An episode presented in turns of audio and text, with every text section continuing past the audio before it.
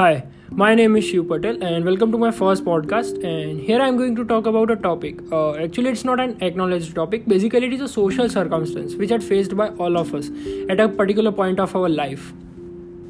तो चलिए मुझे ये बताइए अगर आपका आपके बेस्ट फ्रेंड या बॉयफ्रेंड या girlfriend close friend friend brother sister in a nutshell if you have a fight with your handful people तो आप क्या करते हैं पहले तो बहुत गुस्सा आता है उस पर राइट और आप पूरे दिन उसी के बारे में सोचते हैं। और यह गुस्सा बढ़ता ही जाता है। जितना ज़्यादा आप उस इंसान के बारे में सोचते हैं, उतना ज़्यादा गुस्सा आता है। Right right? तो ऐसा क्यों होता है? Have you ever thought about this I think no you don't because क्या होता है?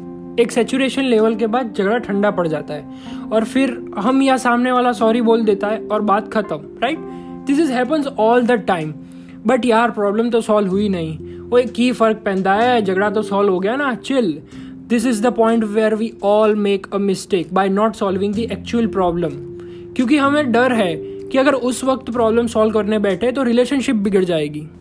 तो हम एक सॉरी से बात को जाने देते हैं। तो प्रॉब्लम सॉल्व नहीं करने के चक्कर में प्रॉब्लम ये होती है कि एक्चुअल प्रॉब्लम हमारे दिमाग के एक कोने में घर कर जाती है। अब ये प्रॉब्लम दिमाग में से निकलेगी कब? कब? जब नेक्स्ट झगड़ा होगा तब। क्योंकि ऐसा तो है नहीं कि झगड़े होंगे नहीं। इट्स अ रेगुलर थिंग झगड़े होंगे। और जैसे कि मैंने आगे बताया कि अभी के झगड़े में करंट झगड़े में प्रीवियस इंसिडेंट्स प्रीवियस झगड़े याद आते हैं और गुस्सा बढ़ता है। तो भाई ये तो होगा ही ना, क्योंकि प्रीवियस झगड़ा सिर्फ़ सॉरी से खत्म हुआ था। प्रॉब्लम तो सॉल्व की नहीं थी, इसीलिए वो करंट झगड़े में निकल के आ रही है। See my point is it's a loop अभी प्रॉब्लम सॉल्व नहीं की तो फ्यूचर में वो बात हंड्रेड परसेंट दिमाग में आएगी। और उस इंसान के लिए हमारे मन में घृणा और बढ़ जाएगी। And trust me everything will end in smoke I think I have made my point about problem of unsolved problems. But what's the solution? I think the only possible solution for this loop of problem is talk distinctly with that person. And even I have been practicing it and I found it astonishingly amazing. सी अगर झगड़ा हुआ है तो बात करो face to face और problem को solve करो simple and not only talk I am telling to do distinct talk अगर हम उनके परसेप्शन के बारे में अपने हिसाब से अजम्पन्स लगाएँगे तो कुछ नहीं होगा।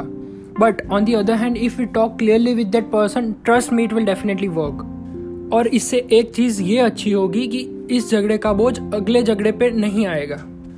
तो उस वक्त अल्टीमेटली आपके पास उस इंसान पर गुस्सा करने के लिए कोई लेजिट रीजन बचेंगे ही नहीं। And if you will apply this then शायद झगड़े होना भी कम हो जाए।